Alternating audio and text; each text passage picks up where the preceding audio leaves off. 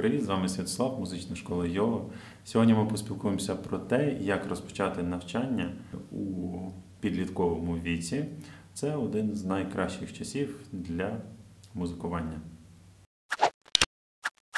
На мою думку, підлітковий вік є найкращим для початку музичних занять, е, тому що е, у підлітків є час, вони вже досить багато чого розуміють, вміють вчитись. Е, В них е, фізичний стан набагато краще, ніж у дітей, тому що вони вже підросли і можуть фізично контролювати свої м'язи краще. Їхня вільна голова дуже швидко наповнюється знаннями. Якщо їм цікаво, вони дуже швидко запам'ятовують. Перше е, бажання займатися музикою, знати гурти, які подобаються, співаки, можливо, відносити себе до якихось субкультур. Е, Дуже добре, якщо якась музика дуже не подобається, а якась дуже подобається. Це показує визначеність людини в тому, що їй подобається. Далі ви йдете е, перевіряти ваші музичні здібності, це є музичний слух та ритмічність. І якщо все окей, ви розпочинаєте музичне навчання. Йоу. Друге, вам, як батькам, необхідно заздалегідь подбати про е, купівлю інструменту. Середня вартість е, отак всього, наприклад, з гітари, що треба придбати, чи перше е, фортепіано, буде коштувати в районі 200 доларів. Ну, може трошки менше, може трошки більше. Це залежить від певних нюансів, які ви вже далі узгодите. Ми допомагаємо вам обрати інструмент.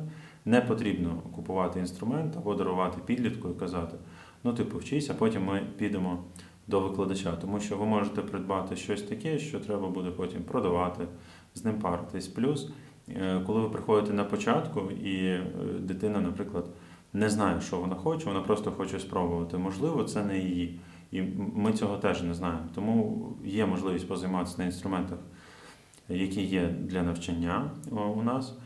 Е, Якщо все окей, ми вам кажемо, коли треба придбати який інструмент, там, відносно бюджету, бюджету і побажань щодо музики, яку ви хочете е, грати і чим ви хочете займатися.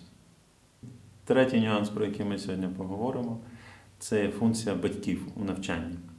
Ви, можливо, думаєте, що підлітки, вони вже підросли і вони все будуть робити самостійно. На жаль, вони не до кінця самостійні і є от деякі речі, на які вам треба звертати увагу. Перше це фінансова сторона. Всі оплати краще, щоб ви проводили, тому що у вас є більший досвід з грошима. Факт. Далі, ви спілкуєтесь з викладачем. Ви можете подивитися, як реагує дитина, і підлітки досить е, яскраво на все реагують.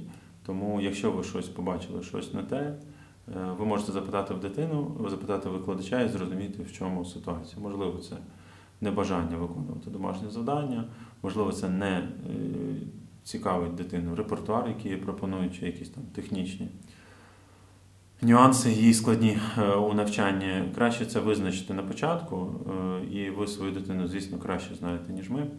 Е, Тому вам треба спілкуватися з викладачем на початку досить активно і не пускати все на самотік. Це є спілкування з школою по ключових питаннях. Це покупка інструменту, це є відвідування, також успіхи. Ви можете подивитися, що грає дитина, але краще запитати у викладача, як там його успіхи і на що варто звернути увагу, можливо, ви можете чимось допомогти.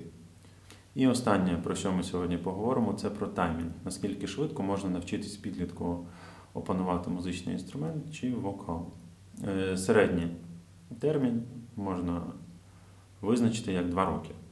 Перший рік іде навчання технічним нюансам, і другий рік розвиток музичний і закріплення оцих всіх технічних нюансів, які вчив підліток. Це за умови, що ви відвідуєте систематично і робите домашнє завдання. Цей час може відрізнятись. Все залежить від того, яку музику прагне е, виконувати, чи грати, чи співати дитина, і наскільки їй цікаво. Якщо їй це стане цікавим, то вона буде дуже багато приділятися цьому часу, поки не почнуться ЗНО і поступлення. Приходьте до нас. Гарного вам музичного навчання. Па-па!